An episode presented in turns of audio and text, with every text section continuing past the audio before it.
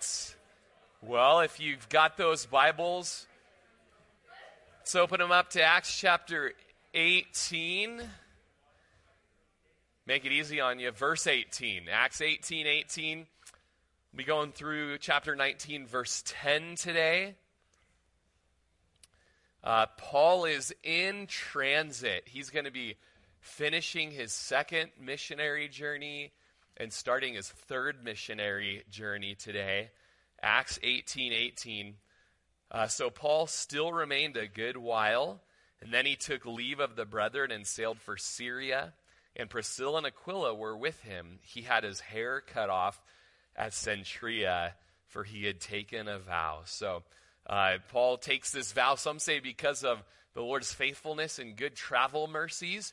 And you might remember that this year, if you have to make a trip over the pass just to thank the Lord for a good trip, just shave it all off, you know, as a great vow to the Lord. And, you know, probably more of a Nazirite vow where they would cut it off, shave it off, and then give it 30 days of growth and then shave it off again and offer that next little growth up to the Lord in a little flaming barbecue. I'm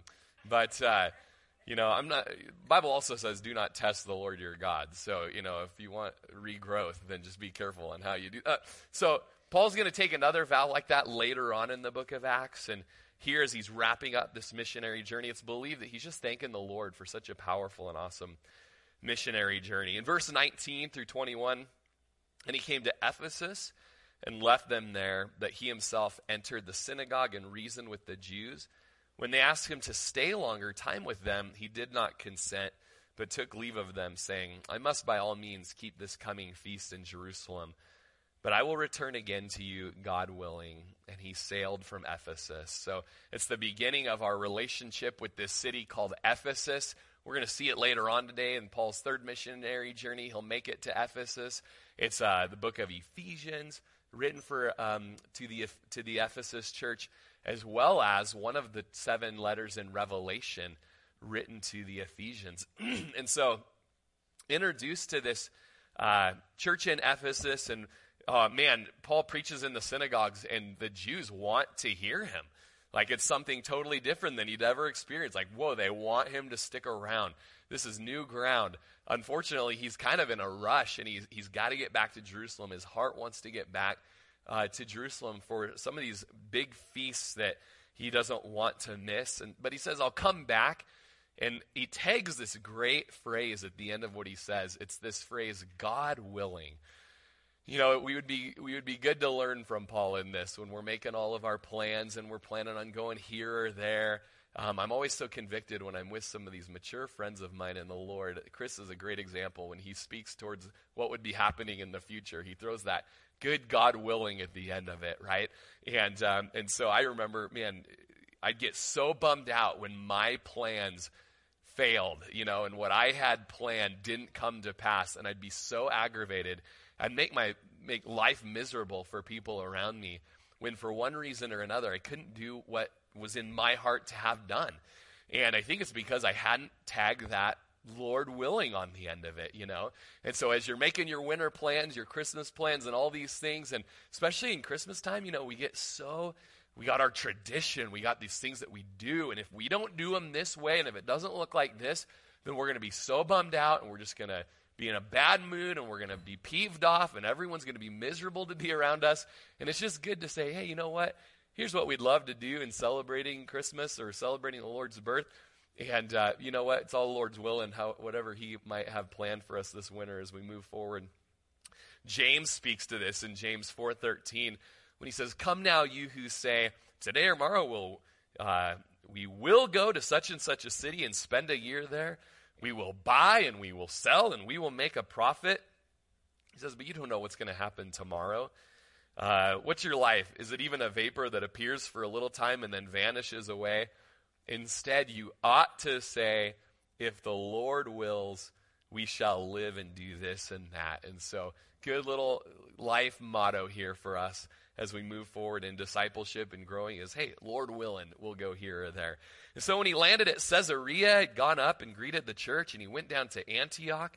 And after he had spent some time there, he departed and went over to the region of Galatia and Phrygia in order strengthening all of the disciples. And so if we have the map there on the screen, you'll see Caesarea at the end of the second missionary journey. Just about 2 weeks ago, people from our church were in Caesarea. We were here at this port where Paul came in and finished out his second missionary journey. So fun to go through the Bible and be like, these are Bible places, real places that we can go even today. And it's so interesting that just there's this flop right into the third missionary journey.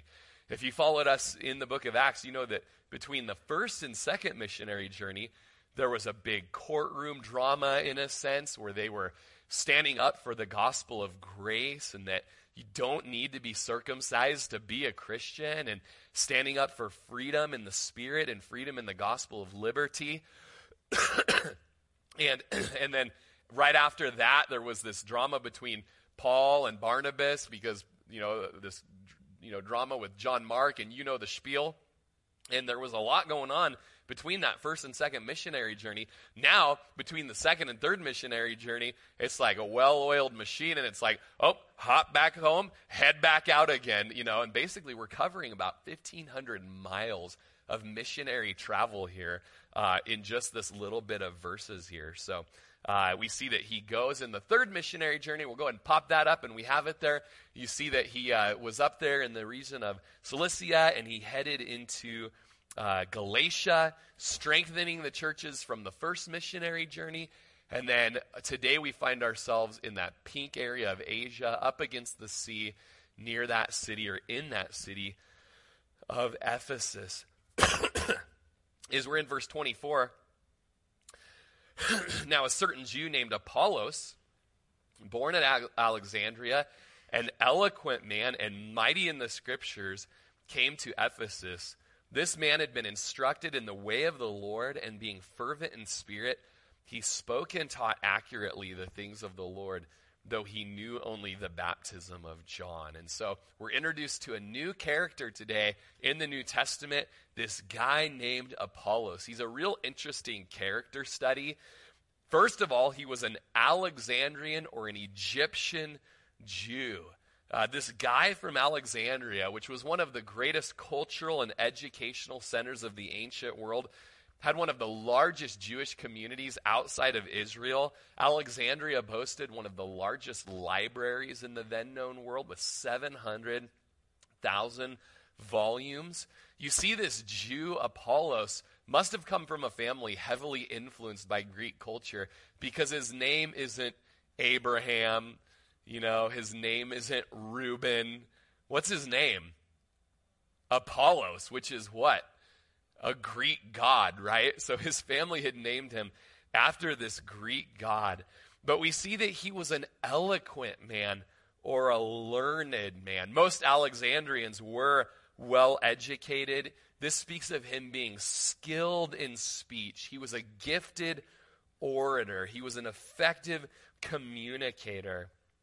Apollos knew how to capture the attention of an audience and use the words. He was good with words. And man, it's so great to listen to gifted orators. It's interesting, Chris, our associate pastor, he's homesick today.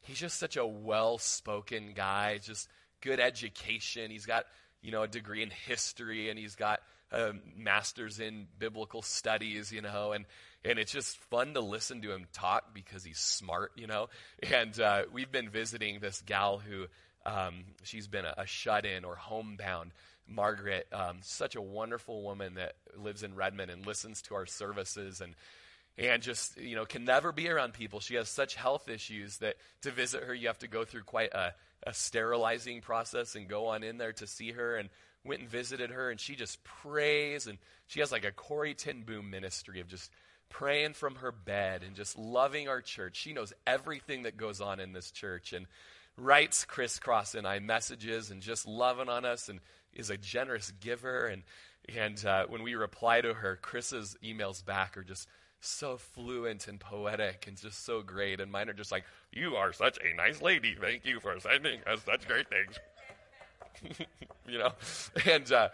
And then I'll read the reply that Chris said, and I'm like, oh, I'm so stupid, and such an Apollos, you know, and you know, it's funny because Paul and Apollos, like Paul will talk to the Corinthians and be like, man, when I came to you guys, I didn't come with wisdoms of words, and I just came in demonstration of the Spirit and power. He's all I got. Even though Paul was educated, it wasn't gifted oratory, wasn't like necessarily his thing. Apollos was just known to be so well spoken that there would be factions that would break out. Oh, I'm of Apollos. Oh, I'm of Paul. But later on, Paul would say, that's just carnality. That just shows spiritual immaturity. And Paul and Apollos never had that with each other where they thought, oh, pick a side, you know, pick a team, you know. And so Apollos was very eloquent. He was fun to listen to. He was mighty in scriptures. So he was eloquent and learned through the knowledge of the scriptures. He didn't rely on his talent or his charismata, but he had a good handle on the word. He was an example to follow. Matthew Henry said of him that he understood the sense and the meaning of the scriptures. He knew how to make use of them and how to apply them, how to reason out of the scriptures, and how to reason strongly. This Alexandrian dude was well instructed in the way of the Lord. It seems that he was a believer, that scriptures were properly applied. In the Old Testament, that phrase, the way of the Lord, was used to describe spiritual and moral standards that God required his people to obey. Luther was the first to suggest that it was Apollos that wrote the book of Hebrews. And so we don't know who the author of the book of Hebrews was. Maybe it was Paul. There's certain things in it that seem like Paul. Some believe it was Apollos, and we don't know. But we do know that he was well instructed in the way of the Lord. Here's a great study on a character about him.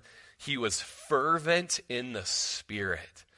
I love that description of Apollos. Fervent in the Spirit. Or maybe your Bible says it, he was aglow in the Spirit. Aglow in the Spirit. Or maybe 90s vernacular was, he was on fire, man. Right? He was on fire. He was ablaze for the Lord. This word fervent literally speaks of for liquids to boil or for solids to be made so hot that they glow and become liquid. As a former welder, I always loved this word fervent because I think of when that arc would strike against that metal and cause just some cold steel to become boiling hot, you know, and to melt and to be moldable. And when we're fervent in the Spirit, it means, man, we're hot for the Lord. We're ablaze for him. We're aglow in the Spirit. One man said of Apollos that he matched learning with enthusiasm. And so what a great guy to follow, an example, to be fervent in spirit. In Romans chapter 12, verse 11, I didn't have it on the screen, but let me just read it to you. Verse 9 of Romans 12 says, let love be without hypocrisy, abhor what is evil, cling to what is good. And then Romans 12 says in verse 11, not lagging in diligence, fervent in the Spirit, serving the Lord. And you know, as we love one another without hypocrisy, as we're not lagging in diligence, we're not lazy, we're working hard in diligently serving the Lord and serving one another, we ought to do it fervently in the Spirit. And that's kind of a theme of today's message as we look at some characters from Ephesus, that they will end up becoming characters who are just aglow, living all out for the Lord, using boldness in their evangelism, boldness of the Holy Spirit, using the spiritual gifts in their living with one another, fervent in the Spirit. I want to encourage you today to let the Lord do a work in your life where you will match your learning with your enthusiasm. Be enthusiastic about learning about Jesus and living for Jesus. It could be a boring walk, let me tell you. The Lord doesn't want it to be boring for you. All right, there's a lot of life, and he wants you to have every bit as much fervor as Apollos did here in Acts chapter 18. Something else about him, this is 6 in my character study, he taught accurately the ways of the Lord. It means the scriptures were properly taught. He was a Christian teacher. Now, one maybe tick against him was that he knew only the baptism of John. And so there's this contrast, or there's this maybe negative thing It says, he only knew the baptism of John. Now, the baptism of John is a great baptism. It's just a bummer when it's the only baptism you know, okay? The baptism of John was a water baptism. John and Jesus both speak of it as a baptism of repentance. It's a wonderful baptism, but it's not the only baptism. Now, in Apollos' case, perhaps his understanding of the gospel was limited to the message of repentance by John the Baptist, and maybe those most basic elements of Christ's earthly ministry. He probably knew of Jesus. It seems that he was a believer, probably knew of the death of Jesus, the resurrection of Jesus, but maybe he was just kind of stuck in a rut of only knowing the elementary principles of the faith. Now, if Apollos wrote the book of Hebrews, you'll recognize that phrase in Hebrews 6:1, where he says, brothers, let's move on now from the discussion of the simple elementary principles of the faith. Let's move on to some deep, good old meat talking. Let's talk some doctrine. Let's talk some deep theology. Let's get after it and not just be babies the rest of our life in the things of the Lord. And Apollos seemed to have been in that place here where there's something about him that Aquila and Priscilla are going to hear him talking in the synagogue. In fact, it goes on to say in verse 26, he began to speak boldly in the synagogue. And when Aquila and Priscilla heard him, they took him aside and explained to him the way of God more accurately. So a bold guy speaking in the synagogue, great stuff about him, right? Just so many good things about him.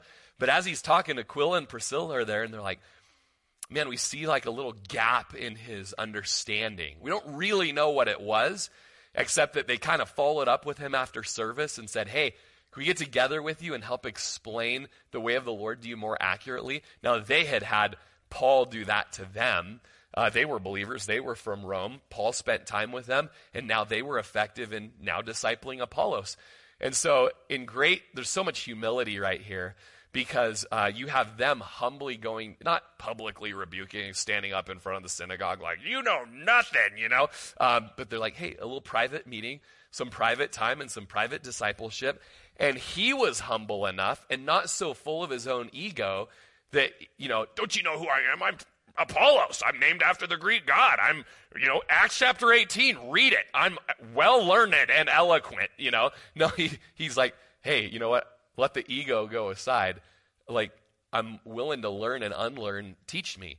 And so they taught him more accurately the things of the Lord. He was a teachable man. My pastor always said, when you're looking for leaders in the church, look for fat leaders, faithful, available, and teachable. Some say reliable, but that spells a different word. So I just stick with fat. Fatter. Look for fatter leader. Okay. But William MacDonald says, it's to the credit to this eloquent preacher that he was willing to be taught by a tent maker and his wife. And so when Apollos desired to cross to Achaia, that's the region of Corinth, the brethren wrote, exhorting the disciples to receive him. And when he arrived, he greatly helped those who had believed through grace, for he vigorously refuted the Jews publicly, showing from the scriptures that Jesus is the Christ. And so something happened in Apollos there after his training by Aquila and Priscilla. He went to the region of Corinth now, and he's just like, he was on fire before, right? He was ablaze, aglow, on fire. And now it's like there's just been a thrust in him even more so. Like, I don't know what the difference is between like being ablaze and like, I don't know, that now there's all kinds of turbo going on in this guy, right?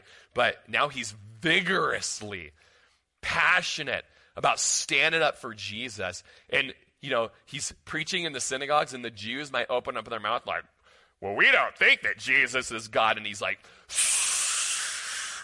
you know, and he's like, and he just vigorously, powerfully starts preaching it, that Jesus is the Christ, and I will show you chapter and verse to prove it, right? So there's this great character study in Apollos, and I think it's good application to say, Lord, make me an Apollos, make me someone who's well-learned and who studies, who isn't okay with just, you know, man, a lot of us, you know, we kind of grow up in rural areas, and so we're like, oh, I don't like to read. I don't read. I don't study. I like engines and tinkering. Yeah, right. You know engines, then you know how to look in a book and study some stuff that bookworms don't know how to do, okay? It's like the Lord wants you to be able to comprehend him. He wants to make you a reader. He wants to make you a listener. He wants to make you a learner.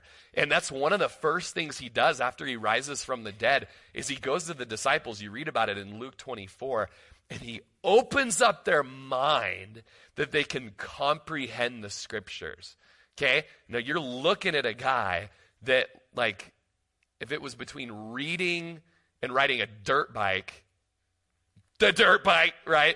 If it was between reading or playing a video game, the movie, like other stuff beside reading, right? And I'm telling you, like, I remember John Wang, my school of ministry teacher, one time telling me, like, if you want to be useful to the Lord, you better learn how to read, okay? And all it did was it's like, okay, like, I'm just going to start stepping out in faith. And I'm going to start reading things about the Lord. And the Lord does this work where he opens up your mind. It's a work of the Spirit, you guys. And he makes us Apolloses. Apollolinas, if you're a lady here and you're like, I want one. I want my own name. You know, okay. Apollolina, okay. And okay, we'll move on. Okay, so, but especially fervency. The Lord desires you to be fervent, enthusiasm matching your study. And he wants you to now be just vehement in your passion about sharing the Lord. Now, chapter 19 goes on in character studies in Ephesus. And I have a whole lot to talk about Ephesus and the culture. We're going to save our cultural study till next week when we move on in some neat revival in Ephesus. I want to look at some of this character study, though, of what we saw in Apollos, who looked like he had it all, but he was lacking something, and he was humble enough to hear it and receive the addition and to move on higher up and further in than he'd ever been before. And we're going to see that in about 12 more people in a group setting as we move on in the book of Acts, chapter 19, verses 1 through 10. So it happened while Apollos was at Corinth that Paul, having passed through the upper regions, came to Ephesus. And finding some disciples, he said to them, "Did you receive the Holy Spirit when you believed?" So they said to him, "We've not so much as heard whether there is a Holy Spirit." He said to them, "Into what then were you baptized?" So they said, "Into John's baptism." Then Paul said, "John indeed baptized with a baptism of repentance, saying to the people that they should believe on him who would come after him, that is, on Christ Jesus. When they heard this, they were baptized in the name of the Lord Jesus. And when Paul had laid hands on them, the Holy Spirit came upon them, and they spoke with tongues and prophesied." And so, third missionary journey of Paul, he drops down into Ephesus. And as he's there, he meets some new friends, some people that are called disciples. Disciples, that speaks of pupils and learners. And as we move into this study, I want you to kind of step back and realize that there's maybe two understandings of who these people are. They're called disciples, but there's one camp of theologians that don't consider them Christians, okay? That word disciple, it could be more broad and not be referring to a follower of Jesus. One of my favorite preachers holds to this view, Alistair Begg, and he calls this group almost Christians, okay? Almost Christians. Like, man, you look at these people, and they're the people that are like, man, they're at the services. They maybe even raise their hands at the crusade, or they've been coming to youth group, and they kind of have the look, and they kind of have the strut of a Christian. You know it. You guys know it, right? Yeah, you know, and just they... and you kind of stutter when you talk about them because you're like, I guess they're Christians or they're almost Christians, okay? Over in this camp would be like John Stott, one of my favorite commentaries in almost anything. Like, he's one of the best. And he says disciples, at least that's what they claim to be. In reality, however, they were disciples of John the Baptist. and were decidedly less well-informed than even Apollos had been, okay? And so you kind of have a camp that would say, these guys aren't yet Christians. They're almost Christians, or they have a facade or an appearance of being Christians. Typically, that camp would be more like in the Reform movement, and those who would maybe be more cessationist in nature, or maybe even just saying that there's not a subsequent work of the Holy Spirit in a Christian's life after salvation. So that's kind of that camp. Great learners, and guys that I respect, guys that I would love to serve under, and all of that. Maybe the other camp would be those who would say, these guys are Christians, okay? These guys, there are things in the text that make it seem like that they were born-again people, okay? So F. F. Bruce would be a guy that would say that. Pretty much it's kind of the Calvary Chapel understanding that these guys are Christians. But F. F. Bruce, a great historian, I got a quote. I'll read it in one second here. Sometimes studying the Bible, it's so fun, right? Because you got like John Stott and F. F. Bruce, right? And two big books that I'm reading concerning Acts. And Bruce came before Stott, so Stott uses Bruce in his writings, but disagrees with him on this, but also quotes him in this as having good stuff to say about it, you know? And so then you're like, okay, so it can be hard sometimes, because then you're like, okay, so Bruce looks at this, and he says, when the men are called disciples without further qualification, that seems to mean that they were disciples of Jesus. Had Luke meant to indicate that they were disciples of John the Baptist, he would have said so explicitly.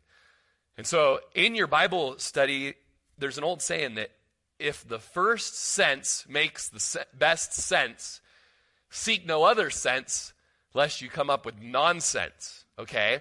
So for me, when I read this, right away I'm reading it, and I'm like, oh man, like disciples, Paul's looking at them, he's seeing them, and he's seeing that they are Christians, but there's something missing. Something's missing in their life, okay? And so I just humbly say this to say, like, I honestly, I go both ways. Like sometimes when I'm teaching it, even I'm like, oh gosh, what were these guys' problems, you know? And I think that there's a good application from it all if you'll just bear with me a little bit, okay? Terry, you with me? Yeah, okay, good. I thought so. Terry's taking notes. He's like, I'm going to write some major emails this afternoon to this dork pastor, okay? Actually, I'm going to send them to Chris because he's more eloquent and he'll respond better. Hey, I learn good, okay? 23 times in the book of Acts, the word disciple is used. Every time it's used to speak of Christians. It's never used in Acts except to speak of followers of Jesus, unless this is that one isolated case. It's my humble opinion that Luke is talking about Christians here. They were disciples who were Christians, but in a very infantile state. Now, Paul seems to understand that they have believed, that they have a saving faith. Look in verse 2. Did you receive the Spirit when you believed? Now, how they acquired their knowledge of Jesus can only be guessed. This is the second missionary journey, but third missionary journey, but it's his first time really into Ephesus. It must have been from a source independent of the main Jerusalem stream, which Luke has traced throughout the book of Acts so far.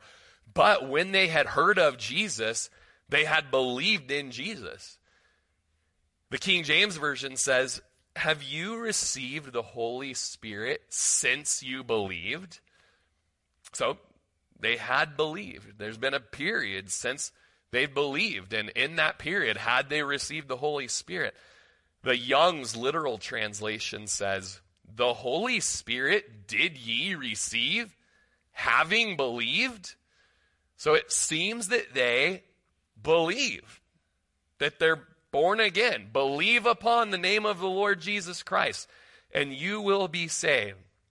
Now, Paul's question implies something here. I think that the question could be asked to you today. Since you've believed in Jesus, have you received the Holy Spirit?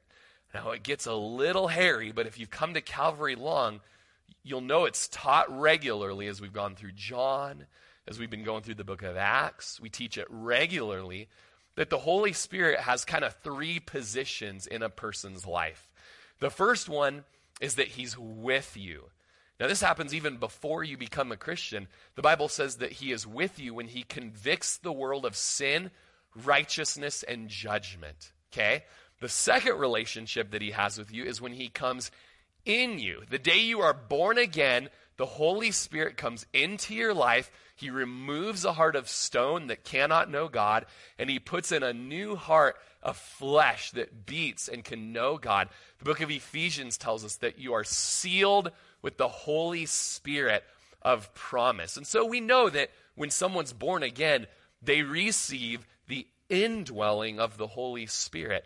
If you were to use a liquid analogy that's often used when talking about the Holy Spirit, if you had an empty glass with a pitcher of water, the Holy Spirit is with you, alongside of you, convicting you of your sin, and that there's a righteous judge that you will stand before one day, and that you need his plan of salvation. And when you believe upon his plan of salvation in Jesus Christ, it's as if the Holy Spirit were poured in you, and you're filled up to the tippy top with the Holy Spirit. And if you've ever studied in science, there's that great seal on top of the water called the meniscus, right? Kind of forms like a little barrier on top, and a little bit of hydrosuction or whatever. You can kind of wiggle at the top of a full glass, and you're like, look, Mom, it doesn't spill. And then it spills everywhere. But for a minute there, right, it was kind of holding together.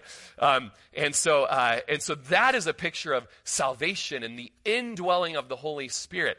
The Greek word en speaks of the indwelling of the Holy Spirit. He will be with you, and he will be in you, and he seals you for salvation.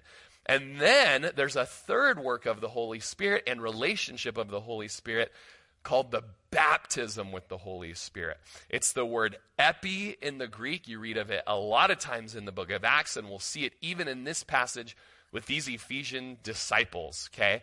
Epi is the word, it means upon. We see it first in Acts chapter 1, verse 8, and you will receive power when the Holy Spirit comes upon you, and you will be witnesses, and you'll testify me locally, regionally, and globally. And as Jesus is telling that, Jesus talks about John the Baptist and how John truly did baptize with water unto repentance. But John also told, and in every one of the Gospels and the book of Acts, John the Baptist says that there is one coming after me who's mightier than I, whose sandals I'm not even worthy to unloose, and he will baptize with the Holy Spirit and with fire, right? And with fire, he will pour out power upon you. Now, there's something that's happening in these guys in Ephesus' life that when Paul looks at them, okay, he's like, these guys are believers. They've believed, but there's something about them that maybe is not powerful. They're lacking something.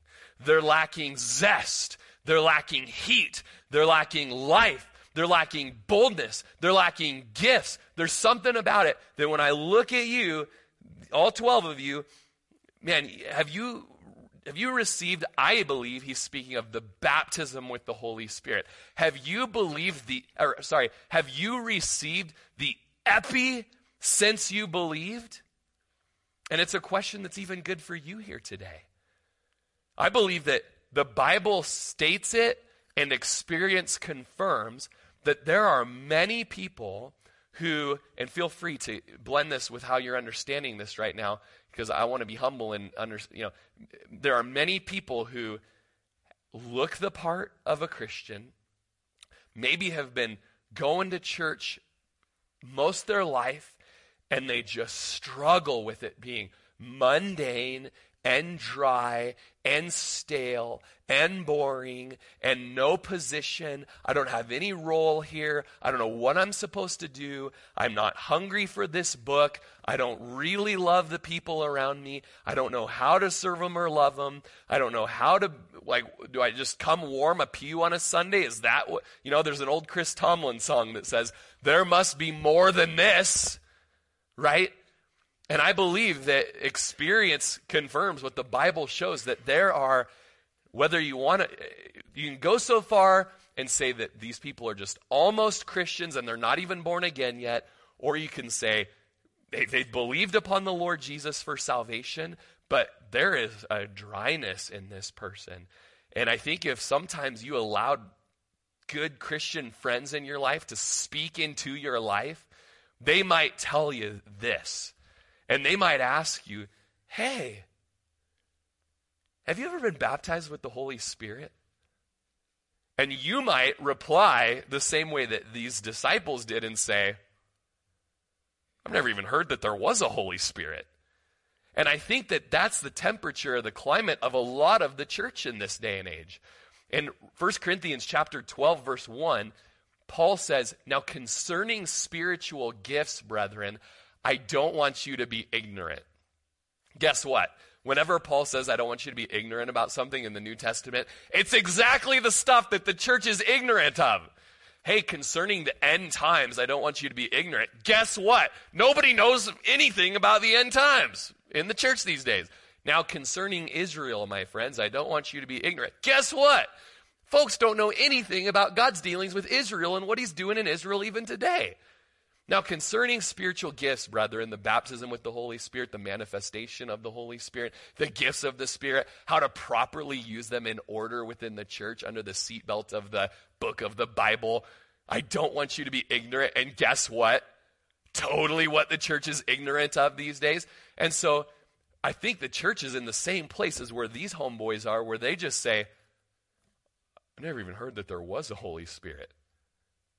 Do you know about the Holy Spirit? I trust that if you've been going to Calvary for very long, Gospel of John that we've been going through, Book of Acts that we've been going through, we speak of the Holy Spirit so much.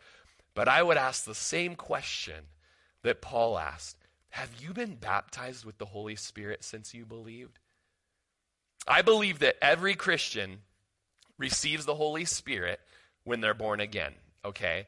So it's not that you don't have the Holy Spirit, but it's this extra measure of the Holy Spirit that the New Testament speaks of that is for the purpose of being bold and courageous and telling people about Jesus and not just sitting there and letting all your friends go to hell around you, but realizing that you have been put right where you're put in your life so that these people can come to know salvation by grace through faith in Jesus Christ and not go to hell.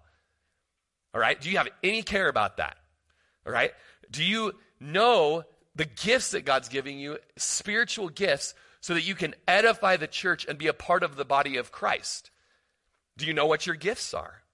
Okay? And you might say, I don't really care about evangelizing to people. I don't know what my gifts are. I'm not serving in this local body. I feel like a bit of a straggler or a wanderer or a vagabond, and I'm here, and I don't know where to serve. I don't know what to do. And it's like, guys, I believe the Lord wants to baptize you with the Holy Spirit, and he wants to give you passion and fervor. He wants to make you like an Apollos who's aglow in the Spirit, who has a zeal and a passion that matches the study of the gospel. You know, I always do some sort of icebreaker for the high school group, and just try to get kids, you know, high schoolers can be awkward, you know, when they come together for youth group and they're like, you know, whatever. Just no offense, Eli, but I'm talking about you. But just kidding. And, you know, and so sometimes I'll be like, okay, you know, so we're sitting down eating spaghetti that some wonderful person from the church made for us. And I remember Jenny was still in the high school group and she's sitting there with us. And I'm like, okay, everyone, we're going to go around and eat spaghetti. And I want you to tell me about your passions. What's that? You know, passion with a B. Tell me about your passions, you know, and I want to ask you today, do you have a passion for the Lord? You know, Do you have a passion for him? Are you on fire for him? Are you aglow for him? I just want to know his word. I want to spend time in the presence of his holiness. I want to worship him. I can't wait for his return. I can't wait for the rapture. I can't wait for his kingdom to come and his will to be done. I can't wait to worship him and to gather together with the saints on a Sunday morning and then serve with him throughout the week and gather in home group. Honestly, if you're just real, you're stinking dry and you're stinking dead in your spiritual life. And I think that's what was going on here was Paul looks at these guys and he's like, man, these guys need the Holy Spirit, like the baptism with the Holy Spirit. And there was a level of like, I don't know about the Holy Spirit, It's like, okay, well, it helps to have good knowledge so that you can live out the practice of your theology, right? And so they say, we've never even heard that there was a Holy Spirit. And he rightly assumes that they've been baptized because every Christian should be baptized. He says, into what then were you baptized? And so they said, into John's baptism. And Paul said, that's great. John baptized with water, a baptism of repentance, saying the people on who they should believe, saying to the people that they should believe on him who would come after him, that is on Christ Jesus.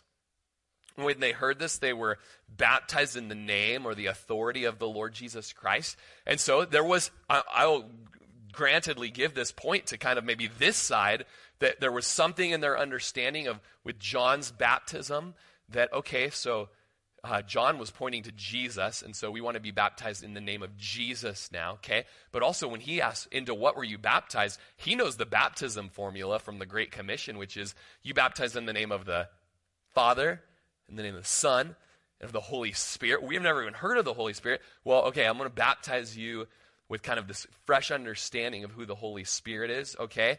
And while he's baptizes them, or at the time of baptism, verse 6 tells us that then he laid hands on them, and the Holy Spirit came upon them, and they spoke with tongues and prophesied. And so what we have now is, for sure, the baptism with the Holy Spirit. Okay, so whether or not, were they saved, weren't they saved, I'm not sure. Well, whatever it was, like they needed like the power of the Holy Spirit, and they receive what happened on the day of Pentecost, the baptism with the Holy Spirit. Even John Stott says, in other words, they experienced a mini Pentecost. Better, Pentecost caught up on them. Better still, they were caught up into it as its promised blessings became theirs. And so in this case, you guys, they had believed something. We don't know what. Maybe they were saved, maybe they weren't, okay? Then they had not heard about the Holy Spirit, but then Paul talks about the Holy Spirit, kind of clarifies between John's baptism, baptism in Jesus, baptism with the Father, Son, and the Holy Spirit. They get baptized and dunked again in water. So they're water baptized, okay? Then Paul, in a separate kind of action, lays hands on them and spends time, special connection, prays over them, and they're baptized with the Holy Spirit, and they receive spiritual gifts. In this case, which is often the case, not always the case, but is often the case, they receive the gift of tongues and the gift of prophecy. Now, one lesson from this, and you're going to get this lesson as we go through the book of Acts, you've gotten it a few times so far, is that the Holy Spirit is not in a box as far as when he will come upon a believer. We really want to put him in this box, you guys. And I'm telling you, you read the book of Acts and you can't stuff him in it. Okay, what you can stuff him in is it will always be decent. It will always be in order. It will always be in submission to the word of God. Okay, there are certain things that the gifts and the manifestation of the Holy Spirit are tethered to. If you've heard me say before that we are charismatics here at Calvary Chapel, but we're charismatics with a seatbelt. Okay, that means that we stay tethered down by the Bible, all right? We want to make sure that in our operating with the gifts of the Spirit that we're being biblical in it, okay? And that we never distract from the main thing, which is Jesus and the message of Jesus, okay? And so just scanning the book of Acts, the Holy Spirit can come upon you, and you might remember, I think I left my glass illustration, but when you become born again, the water fills you up to the top with the meniscus, you know, but when the Holy Spirit comes upon you and baptizes you with the Holy Spirit, it's like just continuing to just let the flow bubble up over the glass, reminiscent of what Jesus said on that great day of the feast in John chapter 7, that whoever comes after me, out of his heart will flow and bubble torrents of living water. And it says, this he spoke concerning the Holy Spirit, who not yet been given, because he'd not been glorified yet. The Holy Spirit bubbles up out of the life of a Christian. It's part of this baptism with the Holy Spirit, the passion that we like to talk about, right? Now, that could happen at the moment of salvation. That baptism with the Holy Spirit could happen. That moment that the meniscus rises to the top and you're sealed for. Now, it could also be, and also at the same time, I'm going to do it right now. Okay? We see that in Acts chapter 10 with Cornelius's home. Peter is preaching to Cornelius's home. Some of the first Gentiles are getting saved. And as Peter is preaching, there's no altar call. There's no laying on of hands. There's no sweet 1980s keyboard playing going on in the background with a bell synth happening.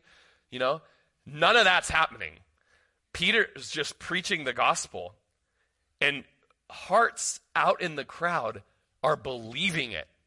And while they believe it, they're baptized with the Holy Spirit, and they start speaking in tongues and prophesying. And then Peter goes, crikey. He says, now that they've received the Holy Spirit like we have, can anyone forbid water, that they should get water baptized? And then they go to the dunk tank, okay? So when we get in these boxes of our church tradition where it's like, nope, like you got to raise your hand and fill out the comment card. Then you got to go to the 6-week class before baptism. And then you got to put on the white robe. Hopefully you wore an appropriate shirt underneath it, you know. You get baptized, you know. And, you know, and by the way, when you filled the comment card, I'm pretty sure that's when you got baptized with the Holy Spirit. Then you got water, you know, and it's like the book of Acts just throws it all out the window, okay? In Acts chapter 8, you see that it was after water baptism that they were baptized with the Holy Spirit and received the Holy Spirit. And it was laying on of the apostles' hand. And so sometimes the order is revival, believe, baptize, laying on of hands, prayer for baptism with the Holy Spirit. Or sometimes, like in Ephesus, it's believe, water baptism, lay hands, baptism of the Holy Spirit, manifestation. Like, it's just crazy. It's never the same. I challenge you to study the accounts in Acts, and you'll see that it's not the same. Even John Stott says, whew, right? He says, the norm of Christian experience then is a cluster of 4 things: repentance, faith in Jesus, water baptism, and the gift of the Spirit. Though the perceived order may vary a little, the 4 belong together and are universal in Christian initiation. And so the order may vary, but the heart of the Lord is that you come to a place where you know who the Holy Spirit is, and you have him in and upon your life for great passion in living for him. Okay? Now, we see that the number of these guys were 12 in all. 12 disciples. Maybe they were men and women. I'm not sure. Charles Spurgeon speaks towards this great moment when he says, have ye then received the Spirit since you believed? Beloved, Are you now receiving the Holy Spirit? Are you living under his divine influence?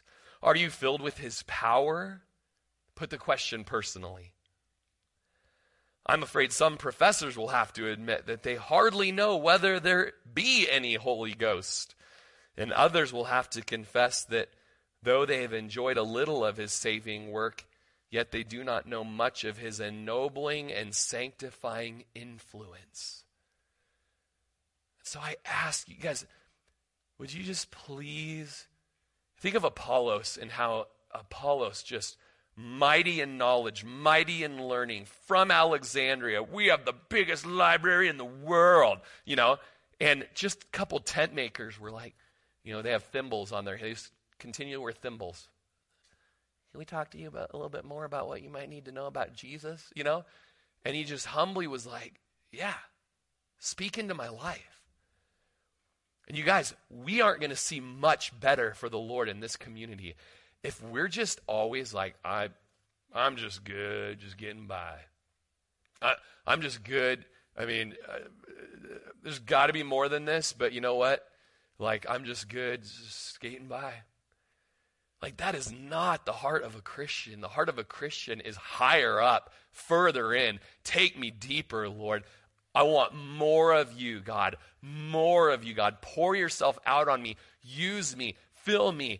Give us vision. Let us reach this world. You guys, this world does not know Jesus. Half the world's never even been reached with the gospel. And one of the reasons is because I've never even heard that there's a Holy Spirit, the missionary Holy Spirit, huh?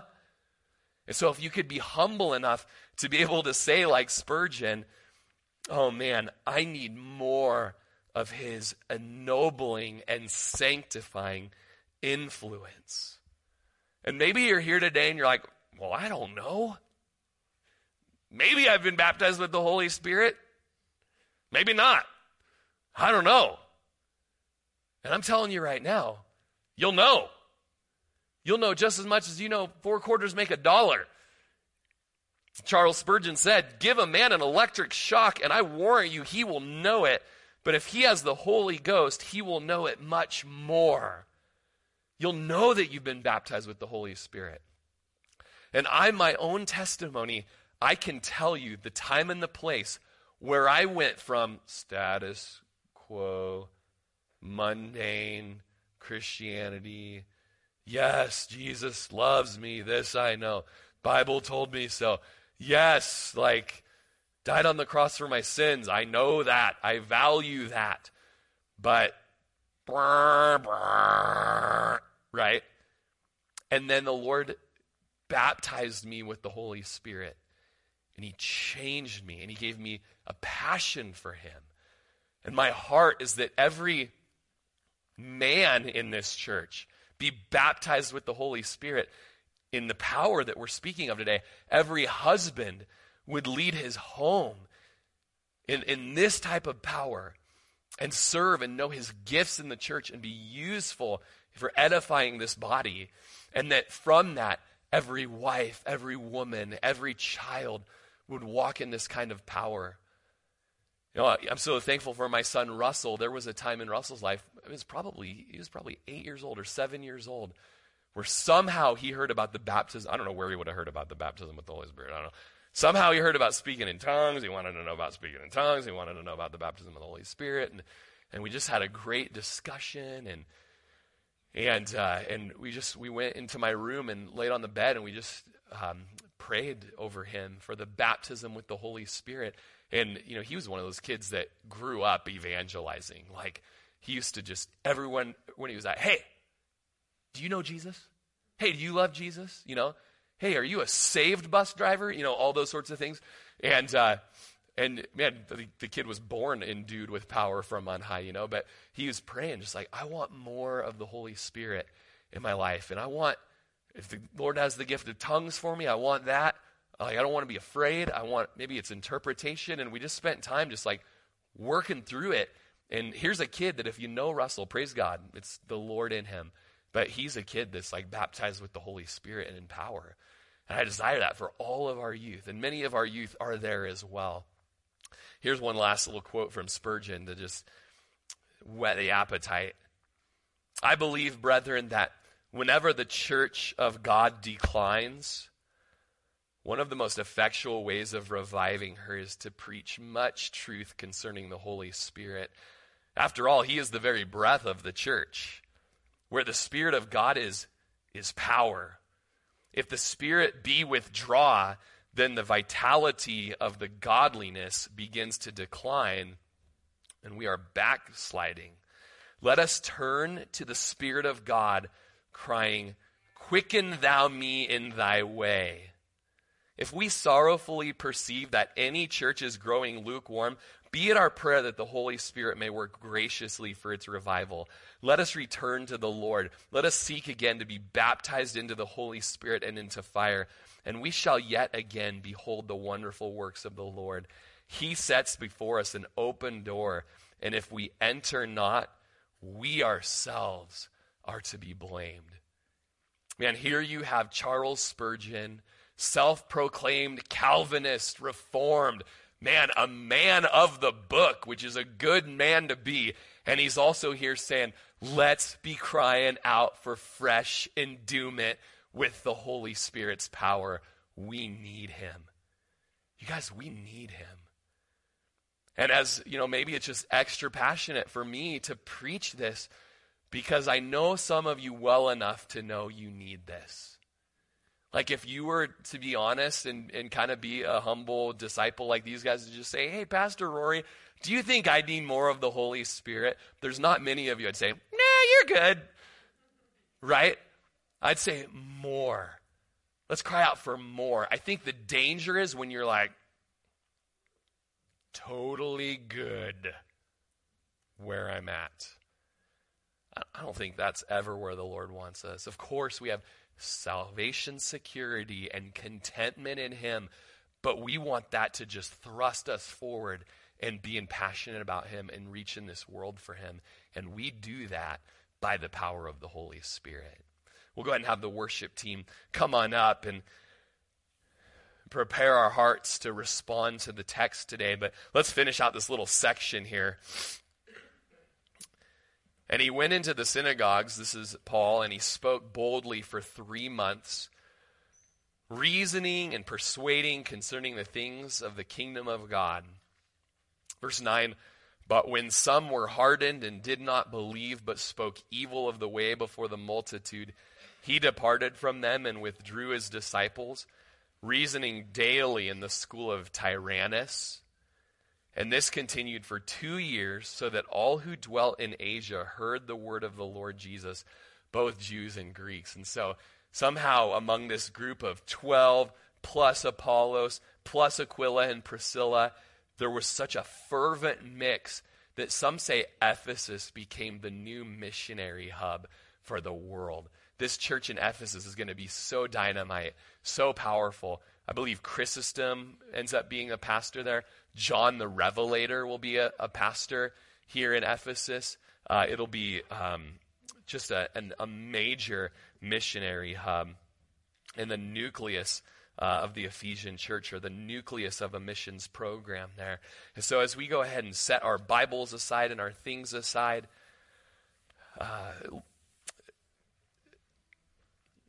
Lord, just let us be like the Apollos that we read of today. Those of us that have a history in you, have knowledge, have experience, have the library at home. We've got a bookshelf. But Lord, today, we want to be humble enough to hear from you, that if there's something missing in our life, Lord, we would let you drop into us, Lord. Add to us. But Lord, maybe we are like the 12 that, oh, maybe we've got all the check marks that what it looks like to be a Christian, but maybe we're not actually Christians. Maybe that's the case, or maybe we are Christians and we're just lacking that extra power. You know, Lord, we just lay aside like our confusion and exactly what's happening here, and we just pick up, though, the application that we need the Holy Spirit. And we don't want anyone to look at our life and say that we're lacking. We want to be overflowing in Spirit. We want to be what Romans 12:11 says, not only unhypocritical in our love, sincere in our love for one another, but also fervent in the Spirit, serving the Lord.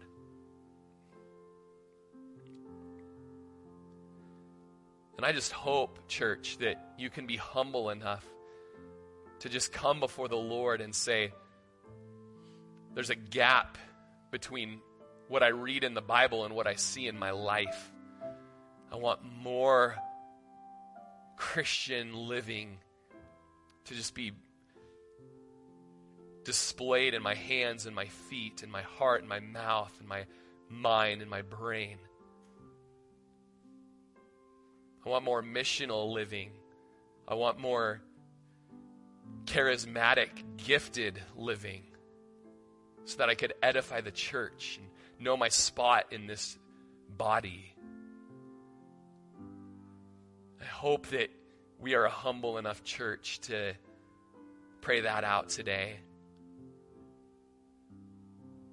That even if you're maybe visiting and you're like, oh, I've heard this message before. I can't believe he taught it that way. Doesn't he know that they weren't believers? And I understand the tension here. I understand that position. And I'm willing to step away from it and just understand, like, they needed more. That we could all today say, Lord, we need more. More of you. More Holy Spirit. Baptize us afresh today, Lord. We don't need the goosebumps. We don't need the hairs standing on end. We don't need the ecstatic and the dramatic, the lack of self-control rolling around on the ground and all those things that have been falsely attributed to the charismatic. We need more of you, Lord. More of your presence, more of your power, more boldness to share the gospel. Manifestation of gifts that when we are functioning in them, this church is rocking. And so today I would invite you, church, we're going to sing a song about the Spirit of Jesus living within us. Fire rising in our soul. The Bible says our God is a consuming fire. Pictures in the New Testament of Spirit coming are of cloven tongues of fire upon the early church's heads as a representation of his presence. And let's pray for the fire of the person of the Holy Spirit to be upon us. And if that's you, I invite you to stand up today during this last song as a response to the Bible. And to just say, Lord, I don't want anything lacking. I want to be filled overflowing with the torrents of the Holy Spirit. I think we need him all the more as we go into this season that is full of so much wonderful joy and reflection and concentrated focus on Jesus, but it also can be a time of just such great heartache and wounds that just fester and appear, and broken hearts and pain and lost people needing a Savior. We need the Holy Spirit this Christmas season. And if you know your need for him today, I just invite you to stand with me and ask for more of him. During this last song, go ahead, Adam.